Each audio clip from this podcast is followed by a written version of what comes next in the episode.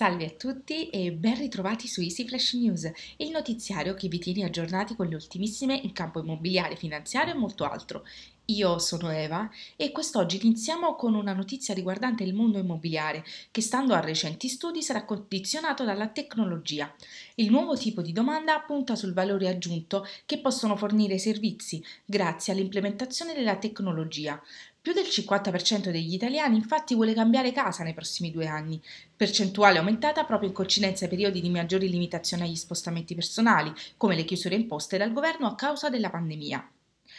Se invece avete intenzione di acquistare casa in Svizzera o già ne possedete una, sappiate che esiste una tassazione ben precisa imposta dal governo italiano. Se invece avete intenzione di vendere l'immobile, la plusvalenza realizzata tramite cessione a titolo oneroso o di beni immobili posseduti da più di 5 anni o ricevuti in successione ereditaria non è tassata in Italia, anche con riferimento agli immobili esteri almeno sulla vendita, potete tirare un sospiro di sollievo.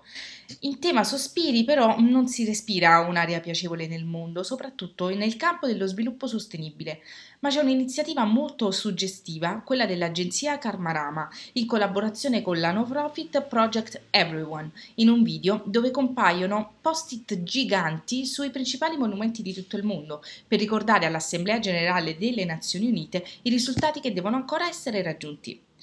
L'Italia, d'altro canto, si sta già dando da fare in questo campo. Infatti, qualche giorno fa è stato firmato un accordo di partnership tra Eni e l'Agenzia delle Energie Rinnovabili per facilitare il dialogo e la condivisione delle esperienze sull'accelerazione della transizione energetica e lo sviluppo delle energie rinnovabili nei paesi esportatori di combustibili fossili, nonché identificare gli ostacoli agli investimenti del settore privato nelle energie rinnovabili nei paesi in cui l'Eni opera e promuovere soluzioni e coordinamento con i governi.